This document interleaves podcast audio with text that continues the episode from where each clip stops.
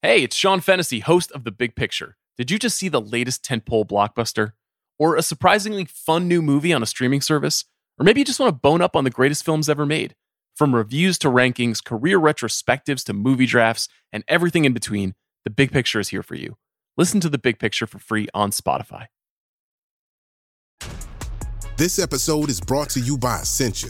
A better you starts with better hydration. Essentia is on a mission to inspire people to do what matters most. Their proprietary ionization process transforms water from any source into ionized alkaline water, providing water that's 99.9% pure with a pH of 9.5 or higher. Essentia overachieving H2O, the number one ionized alkaline water. Shop now. Life is a highway, and on it there will be many chicken sandwiches. But there's only one McCrispy. So go ahead and hit the turn signal if you know about this juicy gem of a detour.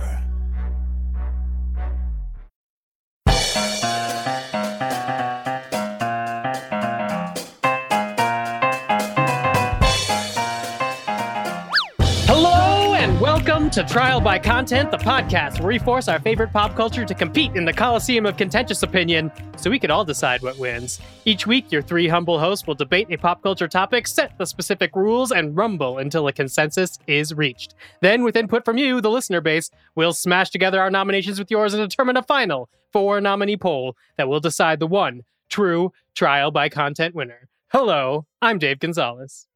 I'm Joanna Robinson. And I'm Neil Miller.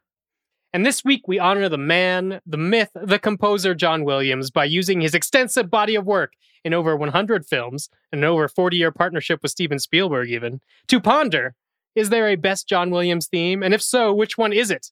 The Academy of Motion Picture Arts and Sciences most nominated living artist has a wide and diverse catalog, and we love all of it. But debate we must for the content. But first, the final word on the best Pixar movie from last week. How did we do, Joanna?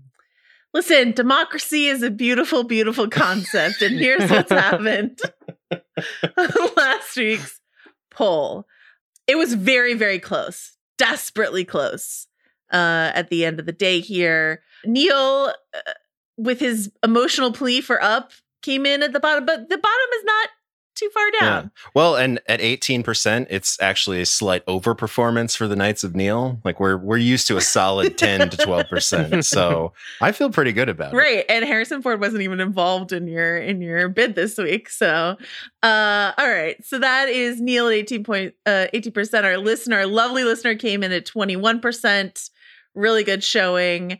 Uh Dave with Wally came in with 2,611 votes, but Joanna Robinson with Finding Nemo came in with 2,613 votes. That's right, folks. I won by two votes. Ugh.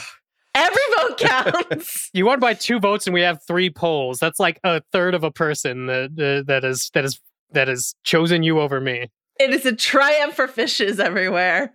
So, uh, F you robots, bless you fishes. Uh, we did it. We did it. I will wait till I get uh, Arizona's electors thrown out, and this uh, this whole thing's going to change. I was on real pins and like we were tied on the Twitter poll for a really long time, and I was like, I was very stressed out. But yeah, two vote margin, I won. Feels great. Feels great to be alive. Uh, this week, of course, though, we're talking about John Williams, and I do not think I'm going to win this week's. Just a preview of what's to come. Uh, the hook, of course, the reason why we're talking about John Williams is not just because he's celebrating his 80th uh, birthday this year, but because of the Disney Plus series Obi Wan Kenobi, for which John Williams composed a new theme the main theme for Obi Wan Kenobi, but the bulk of the score for the show is composed by the great Natalie Holt, who did Loki and some other things. So John Williams very narrowly involved, but that is hook enough for us to talk about John Williams and specifically to talk about like, you know, Star Wars music. Um, John Williams is you know, Ludwig Göransson has made a good case for his work on The Mandalorian and making that indelible music. But I think, you know, when we think of Star Wars music, we think of John Williams. this is a composer who has, touched so many parts of our pop culture and our childhood and and our adulthood. But let's talk about the Obi Wan Kenobi show for a second. The finale is this week. It will already have run by the time this episode drops, actually, right? Or or uh, around the same time, probably by the time you listen to this. Simultaneous the, the drop. Episode, the episode will be out in the world. So let me just ask. Let me just let me just let me just uh query Neil Miller. How's the show working for you so far? Here's the thing about the Obi-Wan show. Um, I I guess I enjoy being back with these characters again, right? I, I enjoy Ewan, as we've talked about at great length on this very podcast. I don't have any problem bring with Darth Vader coming back, and I don't have any problem with them sort of intersecting. But it doesn't look as good as I expect. And I feel like it is constantly doing things, at least visually, from production design and scale standpoint, that are reminding me that it is a television show. And our primary mode of receiving Star Wars content is via television. And it's the first time, probably since maybe Mandalorian, like the end of the Mandalorian season one, that I'm like, man, I, I, I kind of miss Star Wars movies like actual movies from Star Wars because this isn't entirely doing it. Uh, all that to say that it's fine. A resounding fine from Neil Miller. Real capital F fine. uh, and, and Neil is our most positive member of the podcast. So Dave Gonzales, Sure. How are you feeling? Deborah Chow would make a fantastic director of a season of 24 we didn't get because there's so much nonsense incident and close up shots placed into this show that I agree absolutely with Neil. It should have been a movie so it could be shot uh, cinematically. Also, I think there's just enough plot for a movie and extending it 24 like because you have to into more time. I think really kneecapped some characters like Reva, where um, it could have just been mindless rage for two hours, and I think it would have read a lot better and a lot more dark side and a lot more Sith than somebody that had to be foiled three or four times before we got to the center of her rage, you know? But the good thing is Darth Vader's been on television a few times now, and Darth Vader seems to also work on TV. So at least the legacy that legacy character came out intact. I mean, I think Obi Wan is also working purely because Ewan McGregor like works. You know, uh, no matter what is is But- is working. Well, But, he's you know, he's working yeah. really hard, as is his stunt double's wig, which is doing a lot of covering his face, which has kind of stood out to me. Like the fight scene, I was like, eh, I would have shot this differently if this was like a movie or a more expensive project. But I agree. The Va- the Vader's working, Obi Wan's working. Everything else feels a little rickety around them. And but I do feel like I'm hopeful that this finale, in which we anticipate there will be another Vader Obi Wan fight, uh, will will land the plane in a way that feels satisfactory and and thematically rich. We are likely getting a second Obi Wan season uh, because it's been so popular, and I'm I'm hopeful that they learn sort of from some of the feedback from this season and make it even stronger. Though I don't know how much more material we can cram in between, um, and still keep the plot the plot structures in place. But I mean, it is a joy to spend for me to spend every week with Ewan McGregor as Obi Wan Kenobi, despite whatever else is happening around him. Like just to look at him, to listen to him, to be with him is important to me. As as a Qui Gon Jinn fan, I'm also hoping that by the time you listen to this, we've added Liam Neeson officially to the Obi Wan Kenobi cast because that would almost be worth it on its own at this point. Where's Force Ghost Qui Gon? Hundred percent. Yeah, I feel like there are two things that could really bring things back around for Obi Wan, and one of them is obviously giving me the Liam Neeson, and uh, the other one is if they want to throw uh, my little the little guy Grogu somewhere in the background, even if it's in the background. I just want to be able to be like, see the little guy, he's everywhere. Um, I am pro Qui Gon, maybe a little anti Grogu, not in general, but maybe on this show. I don't need Grogu everywhere, but I definitely hundred percent need Qui Gon.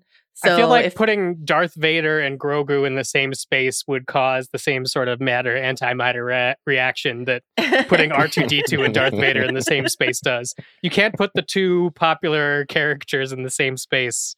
It's got it's going to end up disappointing somebody. I think if we get like a really good duel between Vader and Obi-Wan that feels like it hits some character beats, and then we get a really good intera- interaction between Qui-Gon and Obi-Wan, I I I might be just entirely satisfied. So we shall see. Yeah, then my Um, summer project becomes editing Obi Wan a movie out of the six episodes of Obi Wan the TV show.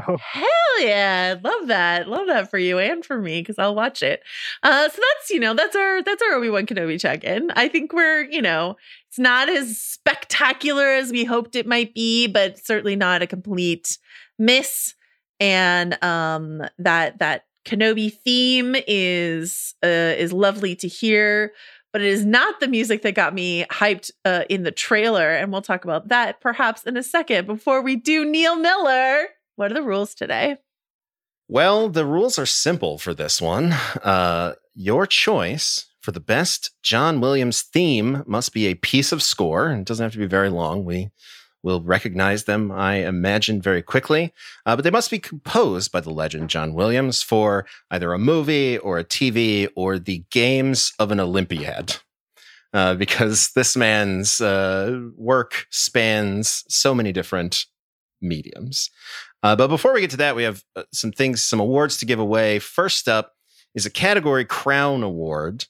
And this goes to the Recording Academy. You'll know them as the uh, voting body that determines who wins Grammy Awards for being the institution that has nominated John Williams the most. He has been nominated for 72 Grammy Awards. And he has also won the most uh, of any of the institutions that have celebrated him. He won he has won 25 Grammys. So the Recording Academy is accurately recognizing John Williams' talent. Uh, not so much with the Oscars, I would say, even though they have nominated him 52 times, which is second only to Walt Disney, who has 59. And let's be honest, Walt Disney didn't work as hard for those 59 as John Williams did for 52. Wow. Okay. uh, but John Williams only has five Oscar wins. Uh, those are for Fiddler on the Roof, Jaws, Star Wars, E.T., and Schindler's List.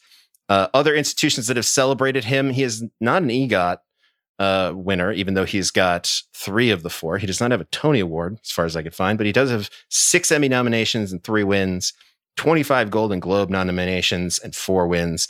And just to top it all off, 16 BFI, British Film Institute awards uh, nominations with seven wins. So shout out to all the people who have celebrated John Williams, um, including the Recording Academy.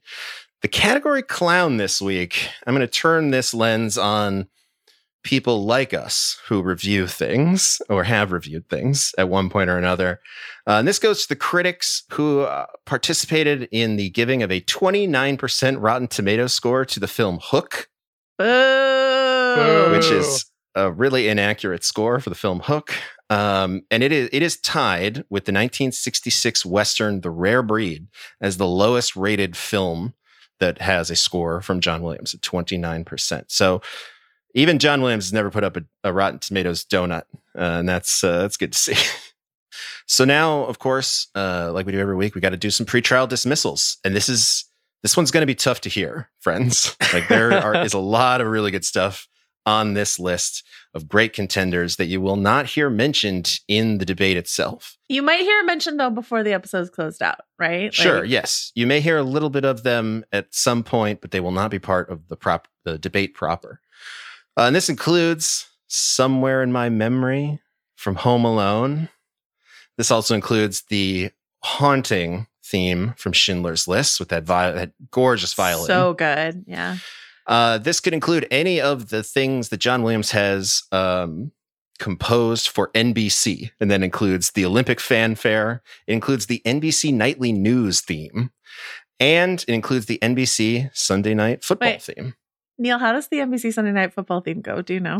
Oh, I was just listening to it. Um, bum bum ba da da bum. It's the one that comes on, you know, before we get Uh-huh. Mike Tirico on Sunday nights. Anyway, Great, great, great. so you won't hear that one. You will not hear the theme from the original Lost in Space from the 1960s, which was composed by uh, Mr. Williams. You will not hear the calypso infused theme from the unaired pilot of Gilligan's Island, which John Williams composed and was later replaced uh, for the, uh, I've never heard the real that. pilot. Oh, it's it's not his best work. Uh, you will not hear any uh, about anything from his scores that he did for George Miller's The Witches of Eastwick, Rob Marshall's 2005 historical epic Memoirs of a Geisha, Oliver Stone's Born on the Fourth of July, the Frank Langella led 1979 Dracula, John Singleton's 1997 film Rosewood, or John Frankenheimer's 1977 Super Bowl disaster movie Black Sunday. Nothing from those. That's some of his more underrated work. Uh, you will also not hear the main theme and title march from a little movie called Superman, the movie. Tough- it's a tough Although, as Joanna mentioned, that one might come up again before we're all said and done. And then I am probably saddest to report here that there are several iconic pieces of Star Wars score that we will are not going to be talking about. Rest assured, something Star Wars related is in the debate. So please stop writing that email that you're currently uh, currently writing. Uh, you're not going to hear anything from the original trilogy, which includes the Imperial March and the main Star Wars theme. Those are probably two big ones. Go ahead and keep writing that email again. Uh, you're not going to hear much from the prequels, maybe one, uh, but definitely not the Across the Stars love theme from Attack of the Clones. Uh, no dice there. And sadly, nothing from the sequel trilogy, which includes a pretty good one in Rey's theme. I mean, there's a bunch of bangers on that sequel trilogy, but definitely nothing from The Rise of Skywalker. Bum ba da So- there you have it. I love Rey's Uh, theme. Some of the iconic, lovely themes that John Williams composed for us that we will not be debating this week, which means it's time to debate the big ones.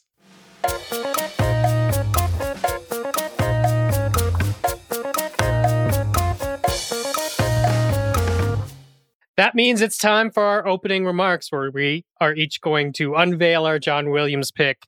Uh, we usually have a, a minute uh, to give these uh, uninterrupted. The timer is going to be a little weird this week because we are going to be singing parts of our theme as we asked from you, so we shall deliver ourselves. We're going to go in uh, the order of last week's winner gets to go first. That's Joanna by two votes. How dare you? You could have had me go first. Then it'll be me, then it'll be Neil, and our uh, final arguments will go in that reverse order. But either way, Joanna gets to start us off. All right, so let me preface this by saying that um, there there is a theme that I first gravitated towards that I will not be representing because I am best friends with Neil Miller and Neil really wanted that one. So, but the more I thought about it, the more I got excited to represent this one. Um, and it goes a little something like this.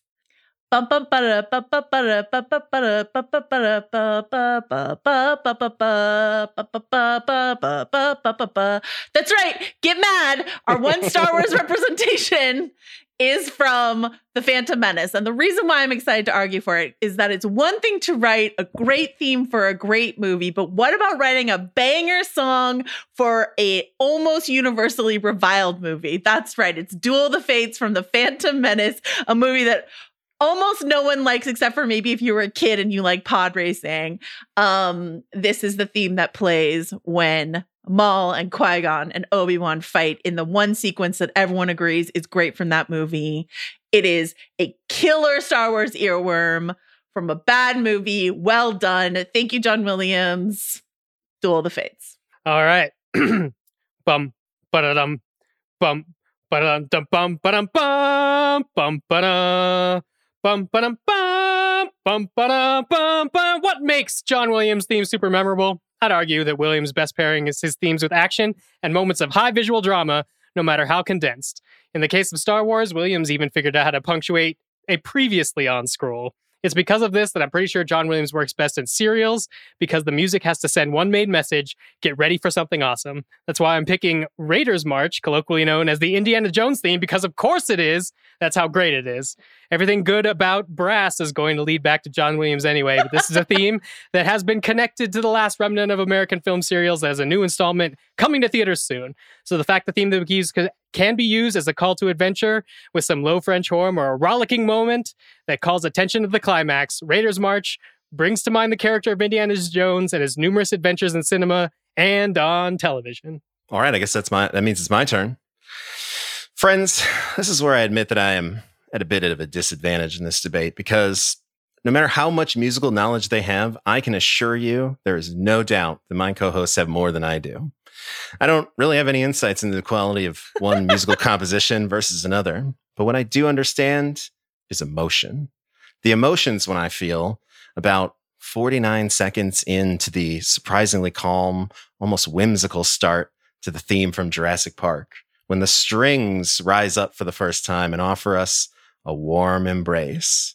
Da-na-na, da-na-na, da-na-na, No helping.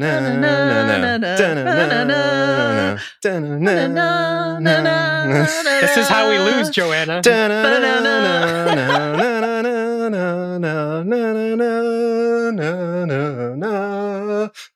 Yes, I am nominating the main theme from Jurassic Park. oh my god. Yeah, but does yours have Darth Maul? No. So Oh, oh. No, And that's, here- that's how we get into the debate. Mine does not have Darth Maul, but I will tell you this.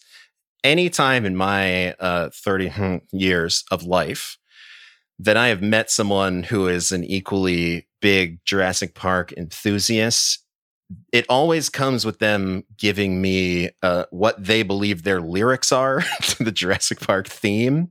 So I've, I feel like I've heard so many. what are some of Um, the lyrics that you've heard, Neil? Well, there's one that goes, There are dinosaurs, there are dinosaurs, and they live on an island. That's a great one. Uh-huh. uh, you'll also you also might remember uh, Jeff Goldblum uh, back in twenty odd fourteen, going on the Seth Meyers show and singing one that he picked up from the internet, and it goes something like this. In Jurassic Park, scary in the dark. I'm so scared that I'll be eaten. It's great. That's an incredible Jeff Goldblum impression. I loved Uh, it you. dearly. Thank But you. my question is do any of those lyrics hold up to the incredible, sophisticated lyrics of Duel the Fates, which go Cora Mata, Cora Ratama?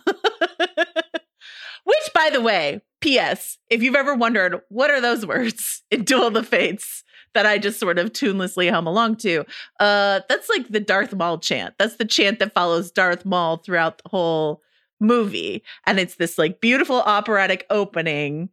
And then you just get this relentless and you know what's gonna happen. The word fates is in the title for a reason. Like you know what's gonna happen. You know a bad thing is about to happen. This is such a pivotal moment. And it's a song so good that they brought it back for Attack of the Clones when Anakin goes looking for his mom, Shmi, beloved Shmi, right? And then they brought it back again in Revenge of the Sith during the Emperor Yoda fight when Yoda definitely looks great and not at all uh silly and CGI'd. So uh it's fantastic, fantastic score. They used it at Celebration uh this year. And they also used it in the Obi-Wan Kenobi trailer because they knew that it would get people hyped. It does, it gets my blood racing. Like there's there's of course a million great Star Wars themes, their Imperial March, blah blah blah. But if I want to like hype myself up, it's Duel of the Fates. It's so good. What I do, I, I like one thing about Duel of the Fates is that it's a piece of score that immediately recalls a very specific moment, right? It's the climax of the movie, it's the big fight scene at the end. I can't hear it without seeing the or they like those pink laser divider things that keep closing on them. It's it's it's incredible. Whereas like the theme for Jurassic Park is used several times, right? It's a motif that ends up uh, in multiple tracks on that Jurassic Park theme, uh, on that Jurassic Park soundtrack. And it's of, I think of it like the anchor of the rest of the score, whereas Duel of the Fates is like this very specific moment uh, in the Phantom Menace that you remember being great. This is the soundtrack to it. So, you know, that's would- something that yeah. our listeners are going to have to decide when they when they go to vote. I would you know, I would say similarly for the the Raiders theme, right? Is like that's that just we love it. Obviously, it's a great it's a great it's tune. Foundation knocking- for a great I'm not score. knocking I'm not knocking Dave's incredible pick. But yeah, I mean, you hear it a lot. You even hear it in, you know, it's it's in the bad movie too. Um oh, we're going to talk about quality of all the movies after you just listed all the prequel films. um I'm just saying that if if John Williams had scored something for Kingdom of the Crystal Skull, like you know, Monkeys on the Vine or whatever, and it were a banger, that would that would that would be impressive. There's nothing that came out of that movie that feels favorable. Mutt's motif did not did not make it onto the charts. Even though they're but i think all the themes do what john williams does really well which is sort of like a rising to a climax theme you know jurassic park starts off very slow duel of the fates starts like building up to the gigantic fight before the choir comes in unless you count that like opening sting. But even with the opening sting it falls off. I feel like raiders can be quieter in some parts but it's all singularly focused. It takes the place for me as something as singular as the Star Wars theme or the Imperial March because it's a piece of music that has to really only do one thing, which is be like, here we go, heroes on adventure, and doesn't necessarily have to concern itself with a whole bunch of detail. Uh, something that is like great about the Jurassic Park theme, I think, is that uh, in addition to having the adventure thing, there's a uh, feeling of wonder that's baked into it in the way some of the crescendos are built into which is fine. But as Joanna, you know, has pointed out, occasionally good scores put over bad movies. And uh, I didn't like hearing the John Williams Jurassic Park theme poking out of Jurassic World Dominion. Oh, it no. felt like it it felt like a mask, like somebody wearing a mask and trying to convince me it was the good dinosaurs. You mean Chris Pratt fending off a dinosaur with his upraised open palm is not as as wonder inducing to you as Sam Neill and Laura Dern standing up in a jeep and like ripping their sunglasses off as they see a brontosaur for the first time? I mean, even Laura Dern standing up in a jeep and rick, uh, ripping her glasses off to look at the horrible locusts that have eaten the field Not the Uh, locust. Oh, feels no. very disingenuous. All I'm saying is everybody's uh, theme is great, but I also think everybody's theme has the capability of being so good and so anchored to a moment personally for each person. It can be used as the cheese in a trap to bring you into bad cinema. In the case of Joanna, she mentioned how Duel of the Fates was, you know, used in the trailer for Obi-Wan. I have not seen a Duel of the Fates level duel in Obi-Wan yet. Granted, I haven't seen the final Yet, episode. what if it kicks in during the Vader Obi Wan showdown in the finale? considering how it was shot versus how the actual Duel of the Fates was shot, I think that would actually still work in my favor. Um, but we'll see. I, I I, don't- I, I don't know what you mean by that, and I don't agree. okay. I Yeah, don't also- understand the point, and I also disagree with it. Also, I don't uh, understand the question. I will not respond to it. exactly. I'm definitely making the choice to remember the Jurassic Park theme as the moment where uh, Dr. Sattler and Grant first lay eyes on uh, some big flocking dinosaurs. Uh, and also, I think it's important to point out that John Williams did not do the score for Jurassic World Dominion. Our friend and yours, Michael Giacchino, did. And I am not here to hold John Williams accountable for any mistakes that our beloved Michael Giacchino may have made with the new dinosaur movie. P.S. I'm writing a note to myself after this to look up the track names of Jurassic World Dominion score. yeah. Giacchino never met a pun he didn't like. Can't wait. Oh yeah, and here there's a whole Locust movie for him. I have a lot of experience with both my choice and Neil's choice from being uh, trapped in the queue for theme park rides, and that actually makes me like them more. Uh, because I feel like, uh, again, it, when they're being used and deployed in their movies, uh, it is sort of like this message either of like wonder or adventure, which works really good for queuing in What amusement park Jurassic? rides. What Jurassic Park queue have you been in? Stuck in?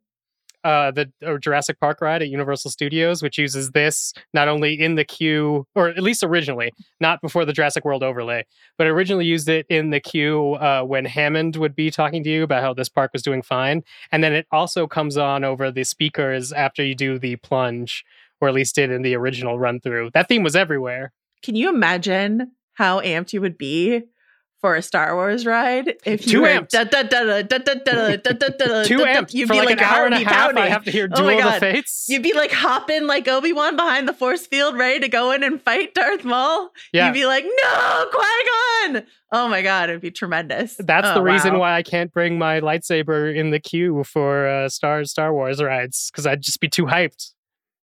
Love it. I have become distracted by Joanna's uh, promised quest to find pun titles in the Jurassic Park, Domi- What the Jurassic what did- World Dominion. What did you find, Neil? I would just like to. this is a this is a track with two names. It's track eight, and it is a Sattler State of Affairs slash Uh, Alan for Granted. No. Oh. I I can't go much deeper because this is just gonna.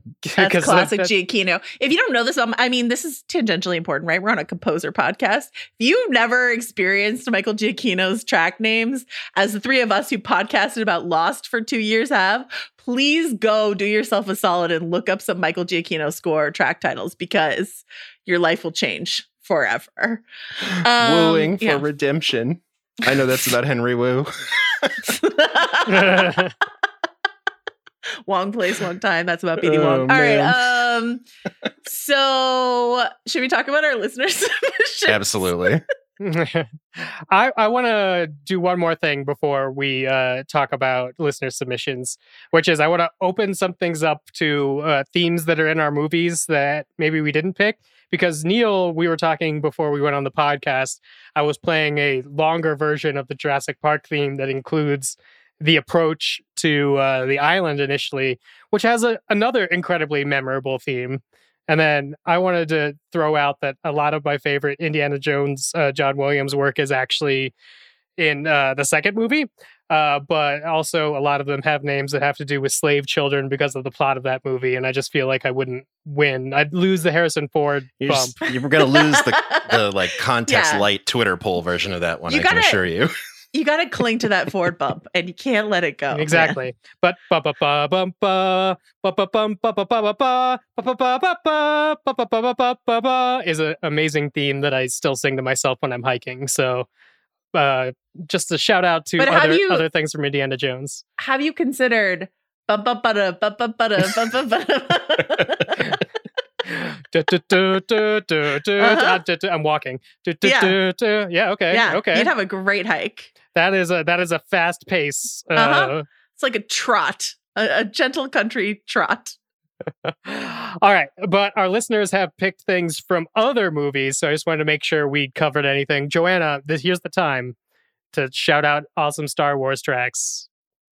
Uh, there are a few others, but I feel like that only detracts from my case because I don't want to remind people from the others about the other Star Wars tracks that we didn't Fair, pick. fair, fair. Don't don't pay attention to these iconic pieces of score over here. Yeah, don't worry about of Yoda Fates. and the Force. It doesn't make me cry when I listen to it because No, I've no, memorized it's with my dad. All right, cool. It's fine. It's fine.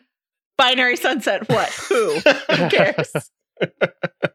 uh well yeah and for jurassic park as far as as dave mentioned there's the longer version but there's also a really slow sort of tender version called a tree for my bed which is the score that plays over when they're in the the kids and alan are in the tree sleeping Lex and Timmy. Yeah it's just like a tender version of the same theme so like i said like john williams just he uses covered in dino so well. snot. Yeah, yeah, yeah. Um, I will say this about other Star Wars themes. Most of John Williams' most iconic Star Wars themes are character focused, right? Leia's theme, Han and Leia, like you know, Luke's Force theme, the Imperial March is Vader's theme, etc. Um, what I love about Duel of the Fates is that it is less of a character focus. I was reading this really interesting essay on it about how like Phantom Menace itself is not so much a character focused story because Anakin isn't really a character yet and we're not really digging deep on any of these characters in this story but it is like um a that sort of inevitable barreling towards something. We know how this all ends. We know where this all goes the fates part of duel of the fates is all about this like when you watch a prequel you have the dread of the future hanging over you and so it's just this like propulsive um, I think the musical term is ostinato, which is a repetitive motif moving you towards something rather than luxuriating in Luke's experience or Leia's like love story with Han or something like that. I thought that was a really interesting point. Um, but most of all, it's just an earworm banger, and I love Duel of the Fates, so that's why it's here. Life is a highway, and on it there will be many chicken sandwiches. But there's only one McCrispy. So go ahead and hit the turn signal if you know about this juicy gem of a detour. It's Kaley Cuoco for Priceline. Ready to go to your happy place for a happy price? Well, why didn't you say so? Just download the Priceline app right now and save up to 60% on hotels. So, whether it's Cousin Kevin's Kazoo concert in Kansas City, go Kevin, or Becky's Bachelorette Bash in Bermuda, you never have to miss a trip ever again. So, download the Priceline app today. Your savings are waiting. Go to your happy place for a happy price. Go to your happy price, Priceline. Want to be more active this summer? Sierra helps you save on everything from swimsuits to stand up paddleboards, tennis rackets to fishing tackle. And if that doesn't float your boat, we also have pool floats. Sierra, let's get moving to your local store, like now. Go! Nice. All right.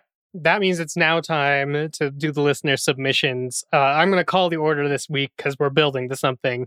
Neil, why don't you go first? Well, mine is a fairly simple one, and it was one that I, I not in good conscience, uh, could I leave this one off of the table this week? Uh, this comes from Sean, and Sean says the answer to the best John Williams score is easy. It's the Jaws theme, and the answer why is simple. It's terrifying. It's anxiety-inducing terror. Seen the movie? You know what's happening and are still on the edge of your seat. Haven't seen the movie? It's going to make you check your surroundings to make sure there isn't someone or something creeping on you. And just as a personal aside from me, it will make you not go into the deep end of public pools for a long, long time in your life. Mm-hmm. Let's hear a clip of Sean singing the theme from Jaws. Ba-na, ba-na, ba-na, ba-na, ba-da, ba-da, ba-da, ba-na, ba-na, ba-na, ba-na, ba-na. Incredible. It's all right, Sean. I I can't get that high uh high note uh either. So really takes off there. Uh, I'm going to go next. I uh, picked up Becky, who submits this. While many people, and I'm sure you will too, be choosing pieces such as Vader's March or Indiana Jones, yes, Becky, which are all awesome, they represent one individual. Hedwig's theme, while named after one character, the beautiful snowy owl that was given to Harry on his first visit to Diagon Alley by Hagrid, it best represents the entire Harry Potter world and all the mythology, characters, and lore that has been written, read, and talked about since the film was first released in 2001. From the first individual notes on a lone Celesta, moving to the involvement of the rapturous full orchestra, the piece is an instant magical classic that perfectly captures the delight, awe, joy, and wonder of the magical world that Harry and his friends live. The melody opens each movie and has become synonymous with each score of, of each movie, including the Fantastic Beasts franchise and video games. It richly deserves to be talked about alongside the other classics of Williams, which are there, of which there are many, as it will on as it will live on forever in the hearts of Harry Potter fans around the world forevermore. I sincerely hope you read this and consider to be part of this week's debate. We do not want another Toy Story shutout on our hands. also, I know friend of the pond, Mallory Rubin, will back me up on this pitch. And we have, thanks to Becky, Becky singing the Hedwig theme.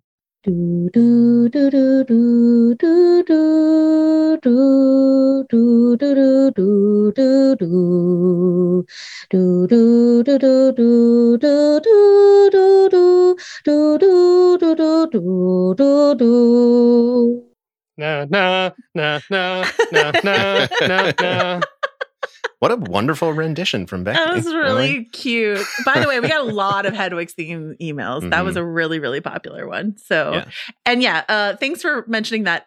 Uh, last week, people got a little, as we as we predicted, frosty that Toy Story didn't make any Toy Story didn't make it onto the uh, debate for best Pixar movie, and that's why we encourage people to write in, even when we make them sing into their iPhones or whatever they use to record themselves.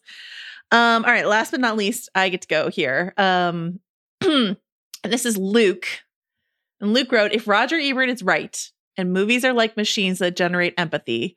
Then E.T. is the Batmobile from the Batman. After listening to the Rewatchables recent E.T. episode, I revisited this masterpiece and was a puddle at the end. I felt every emotion that Elliot and E.T. quite literally share on the screen. Along with the amazing directing, writing, and acting, Williams' score takes you on the highs above the trees, lows to the Raccoon River of Elliot and E.T.'s story. I believe that you've mentioned this before, but from time to time, Spielberg ended up making edits that fit Williams' score rather than the other way around, which is kind of unprecedented for directors to do. I recently learned from a documentary, perhaps the Spielberg, perhaps the Spielberg one on HBO, that the final scene of ET is the ultimate example of this unusual dynamic. Williams had been working tirelessly to fit the score around Spielberg's initial cut of the ending without success. Exhausted from not getting the right finish to the movie musically as well, Spielberg let Williams go to his orchestra and crank out the uncut score that Williams had in his soul. Spielberg felt the power of this long, bold score, and he was the one who went back and made edits so that Williams could run with this perfect final piece. Luke, your audio submission is very special. Take it away, Luke. We're flying over the freaking forest. Thanks to my powers, which are never explained, which is just good storytelling. Leave the over explaining of powers to IPs. You need a best friend because your parents split up recently. He hates Mexico. I watched E.T. recently because of the podcast with Mallory. She was guest starring on the Rewatchables. They watch a movie every week. Makes me feel like such an empowered geek. And the Ringer verse is the reason I wake up in the morning. Ooh, ooh, ooh, ooh, ooh,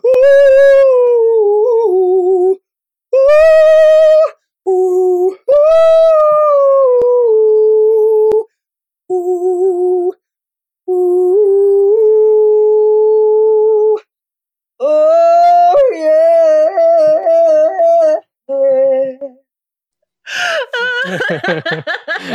all right, so the deal. The reason why we're singing all of these themes is so that we don't get in trouble with legal. So that's why we're singing rather than like getting you large cuts of John Williams' actual beautiful music.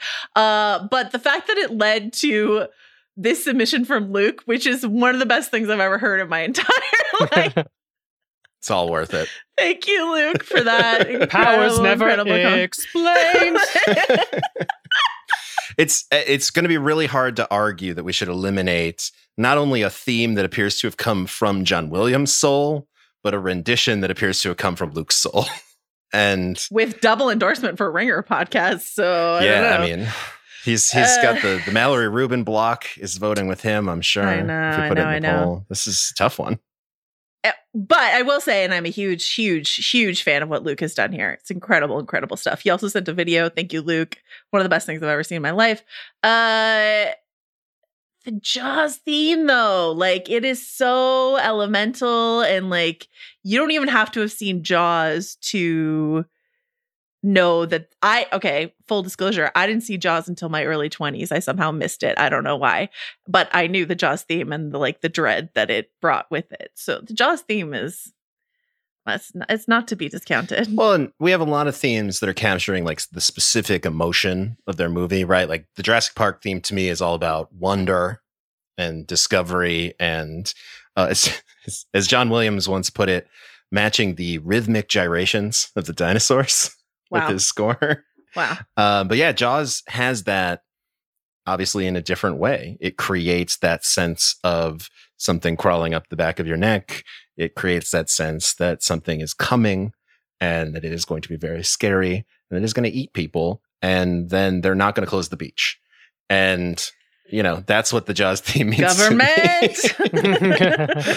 um, but it is a tough one because I, I think, with the exception of maybe some of the Star Wars, like the little pieces of Star Wars stuff, the Jaws theme is maybe one of probably the most iconic pieces of score in the history of cinema, right? Like you immediately know the movie. I guess it's probably true of most of these, but the Jaws theme overall has sort of it almost has become bigger than the movie itself. I think just in terms of uh, miles per gallon, or in this case, uh, recognizability by note, Jaws has like two, and you know you're doing Jaws. Uh, the rest of these are tough. I love Hedwig's theme, but uh, as a child at the turn of the century, when I first heard it, I'm like, isn't this just Hook?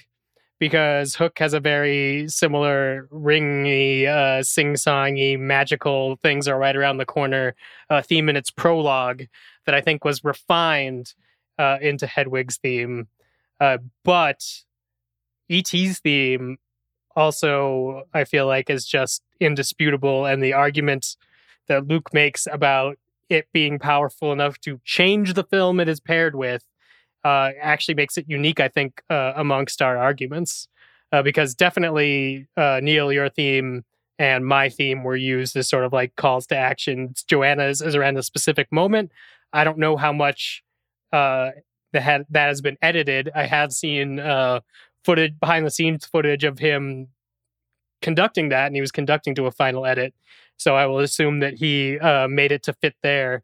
But the idea that uh, the con- ET conclusion of ET with the crying Henry Thomas doing what got him the job in the first place before he became horror's uh, darling actor um, was Dave is like, if I'm going to do anything, I'm going to take a left turn into Mike Flanagan territory That's this right. John Williams podcast. why not? It's right there.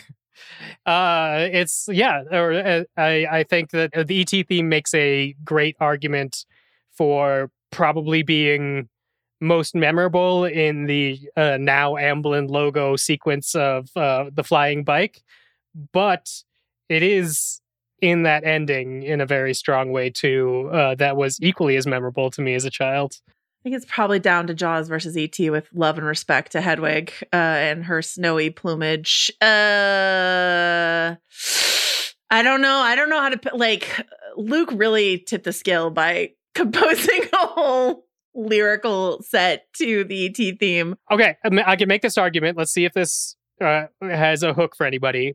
Um, there, there are four Jaws movies that use that theme. One of them is good. There is one ET movie ever, and like, sure, the theme is also used in the Universal Studios ride back to my uh, youth, but the ET theme is the ET theme. You know, bro. You're, you're if you're hearing the ET theme, you're watching the movie. See what it's you mean. tough. Although I will say this about the ET theme. The ET theme would be a really great theme on like maybe 10 different Amblin movies. right? Like that feels just like the perfect theme for that sort of sh- subgenre of movies. With Jaws, it is very hard to separate that theme from the original Jaws. Even if you bring up the sequels, like no one thinks about those. Um, it's all about that first movie. And I think the only other score that I could come up with that was John Williams that was more sort of inseparable from the movie was Close Encounters, but that's because the score, the song is like in the movie, like it's Plot the whole of the plot movie. point of the movie. Yeah. Um, and Jaws feels like it almost gets to that level, even though it's not actually a song that's playing in, you know, diegetically. So it's it's tough. I mean, Jaws made that theme sort of made that movie iconic. The ET theme, I I do kind of think you could put that elsewhere, but you're right. It there's only ET is a one of one. That's a tough one. somewhere in Hollywood right now, there's like 15 producers who have cut their reel to the ET theme, being Oh, like, sure. damn it, Neil. Ah, all right. Stranger Things theme it is, I guess. Yeah. Well, and it's like we were talking earlier about the scenes that you think of when the score comes Goonies on. o'clock. Yeah, sorry. What? like you know obviously i i think of the opening of jaws when i hear the jaws theme i think of the meeting the dinosaurs for the first time in Jurassic Park. Duel of the Fates, easy one. But when I hear the ET theme, the first thing that pops into my mind is the Amblin logo Mhm. for some reason. Yeah, but that's like that's you know years ago before this podcast existed. David, David, Neil, and I sat around a table in Neil's backyard, angrily debating the best Disney song. Oh yeah. I don't know why that debate Deep got so contentious. But but uh but Dave's pick was When You Wish Upon a Star because it's part of the Disney Mm. logo. This is a consistent argument from Dave. Is the if is if is it used by corporate, then it's gotta be great. Does it transcend to become corporate propaganda? and yeah, I guess that's true with ET. I think it I I'm leaning Jaws. I'll let Jaws pass because I think if you play Jaws for people who even haven't seen Jaws, that's the power of it. Its grip on pop culture. It's also it's been long around for longer, so it definitely like I can remember an America's Funniest Home Video with a guy in a wetsuit and a cello, you know, doing the Jaws theme in the ocean. and so that's like Bob Saget era. So that must be part of like a dozen people's childhood who are listening to this Yeah. podcast. I would say, and listen, I know I'm the guy who picked Jaws as my listener pick, uh, but I'm gonna make one more argument for ET, and I'm just looking at sort of the um, diversity of genre that we have picked for the movies. Right, we have Star Wars, big space epic.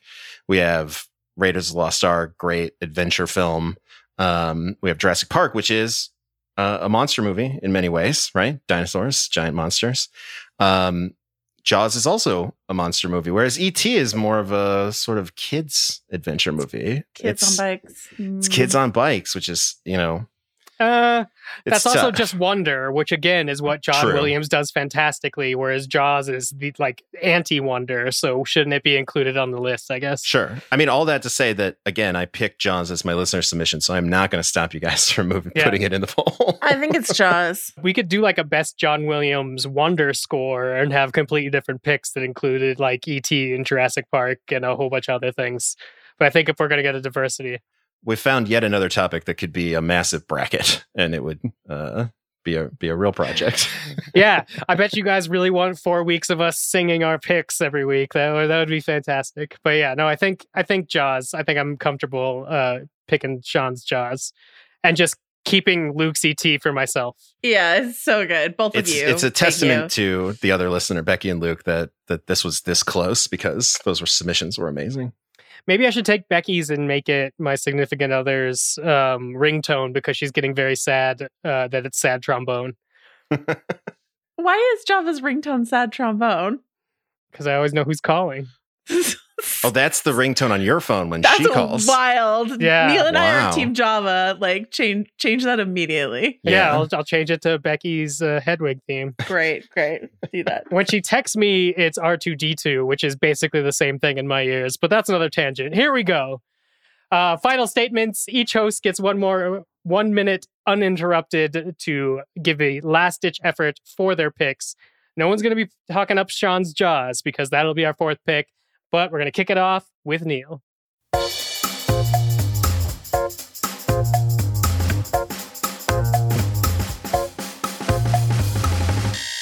Well, here's the thing a vote for Jurassic Park is a vote for beauty and wonder and the awesome sublimity of the dinosaurs re entering nature. Uh, it's a song that may not have come from John Williams' soul, it may not have come from any of our listeners' soul, but it lives in my soul forever. And it is the theme from Jurassic Park. And, you know, this should be an easy one, folks, but we'll see. I'm here to stump for the Raiders March, which is its name, even though you probably think about it as the Indiana Jones theme, because it, like a lot of themes, have been uh, attached so indelibly to a character that, as Harrison Ford quipped at a recent Star Wars celebration, that song's going to follow him around for the rest of his life, including uh, ongoing Indiana Jones adventures. I believe, once again, John Williams works best by calling you to adventure and therefore being able to have themes that can be inserted uh, either as a, a climax or as a rotating piece to prepare you for the next plot moment. I wouldn't personally pick a uh, emotional one as uh, my John Williams pick, but everybody do you as long as you vote Indiana Jones. Working the old Ford bump. All right. Um, well, I'm gonna close it out by saying that um I love all of these songs. They're all incredible stuff. This is a really, really good topic. And we have stick around because we have we have a little bit more listener music to come to close us out. But um I I genuinely want to say that I think voting for Duel of the Fates is voting for all of Star Wars. And it's the point Oh. of John Williams Mm. Star Wars music that even when Star Wars is bad, John Williams is good at what he does with Star Wars music. I know I'm going to get roasted on Twitter for picking Duel of the Fates over the Imperial March, etc. But I really think if we're talking about the power of John Williams, it's the power to transcend a bad movie, and that's what Duel of the Fates is. So you know, Cora Ratima, vote for vote for Sith, vote for me. All right, so your nominees are Joanna with Duel of the Fates, myself with Raiders March, Neil with the theme from Jurassic Park, and Sean, our listener, who submitted the theme from Jaws. You can vote and uh, make sure to vote on all three existing polls. there are polls for the best John Williams theme on theringer.com, on at Ringer on Twitter, and in the Spotify app where you find trial by content. You choose the winner, and we'll announce it next week. You got three votes. Use all three votes. Uh, speaking of next week, Neil, we're gonna we're gonna pivot to something completely different, as is our want. What are we doing next week? Well, next week should be another fun one um, because it's uh, it involves taking down all of humanity. The topic is who is your robot overlord? And to honor the return of HBO's Westworld, we will be making the case for the fictional robot can come from anywhere: movies, television, books. If you're if you're feeling uh, A, s- a bookish, song. a song, uh, any fictional robot. Uh, and this is the one that you would choose to lead the uprising against humanity. So you, for whatever reason, are part of the robot uprising. You have decided to team with the robots, and you get to pick their leader from anywhere in pop culture. Uh, as always, send your picks and a few sentences to support your pick to trialbycontent at gmail.com. You can also use that email address to submit suggestions for future trial by content topics. We've gotten we received many of them and they're all wonderful and we can't wait to add them to our list. That email again is trialbycontent at gmail.com. All right, we're going to head out with some more listener submissions that we absolutely enjoyed. We want to say thanks to Janie, Dan, Savir, Lauren, and Leah for out- our outro submissions this week. And as always, thank you so much to our producer, Carlos Chiriboga. Okay, I can't believe I'm doing this. This is dedicated to my dad, Tony, who used to go around humming this music all the time when I was a kid. Ba ba ba ba da dum. Ba ba ba da da da da dum. Ba ba da ba ba da da da da ba ba ba ba ba ba da da da da da.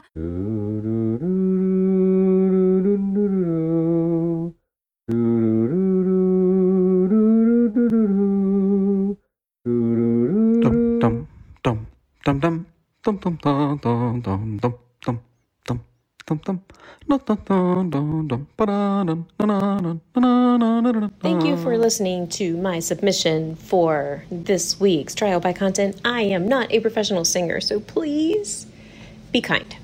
The best song from John Williams is for Jurassic Park.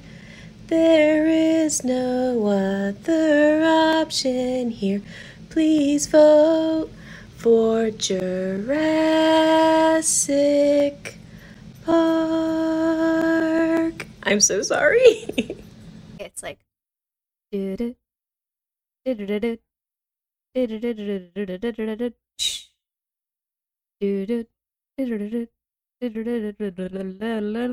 It's hard. It's hard to hum, especially because there's that other theme that's like bum bum bum ba da ba ba da ba bum bum bum, like super easy. Uh, this is jazz. It's hard. It's edgy.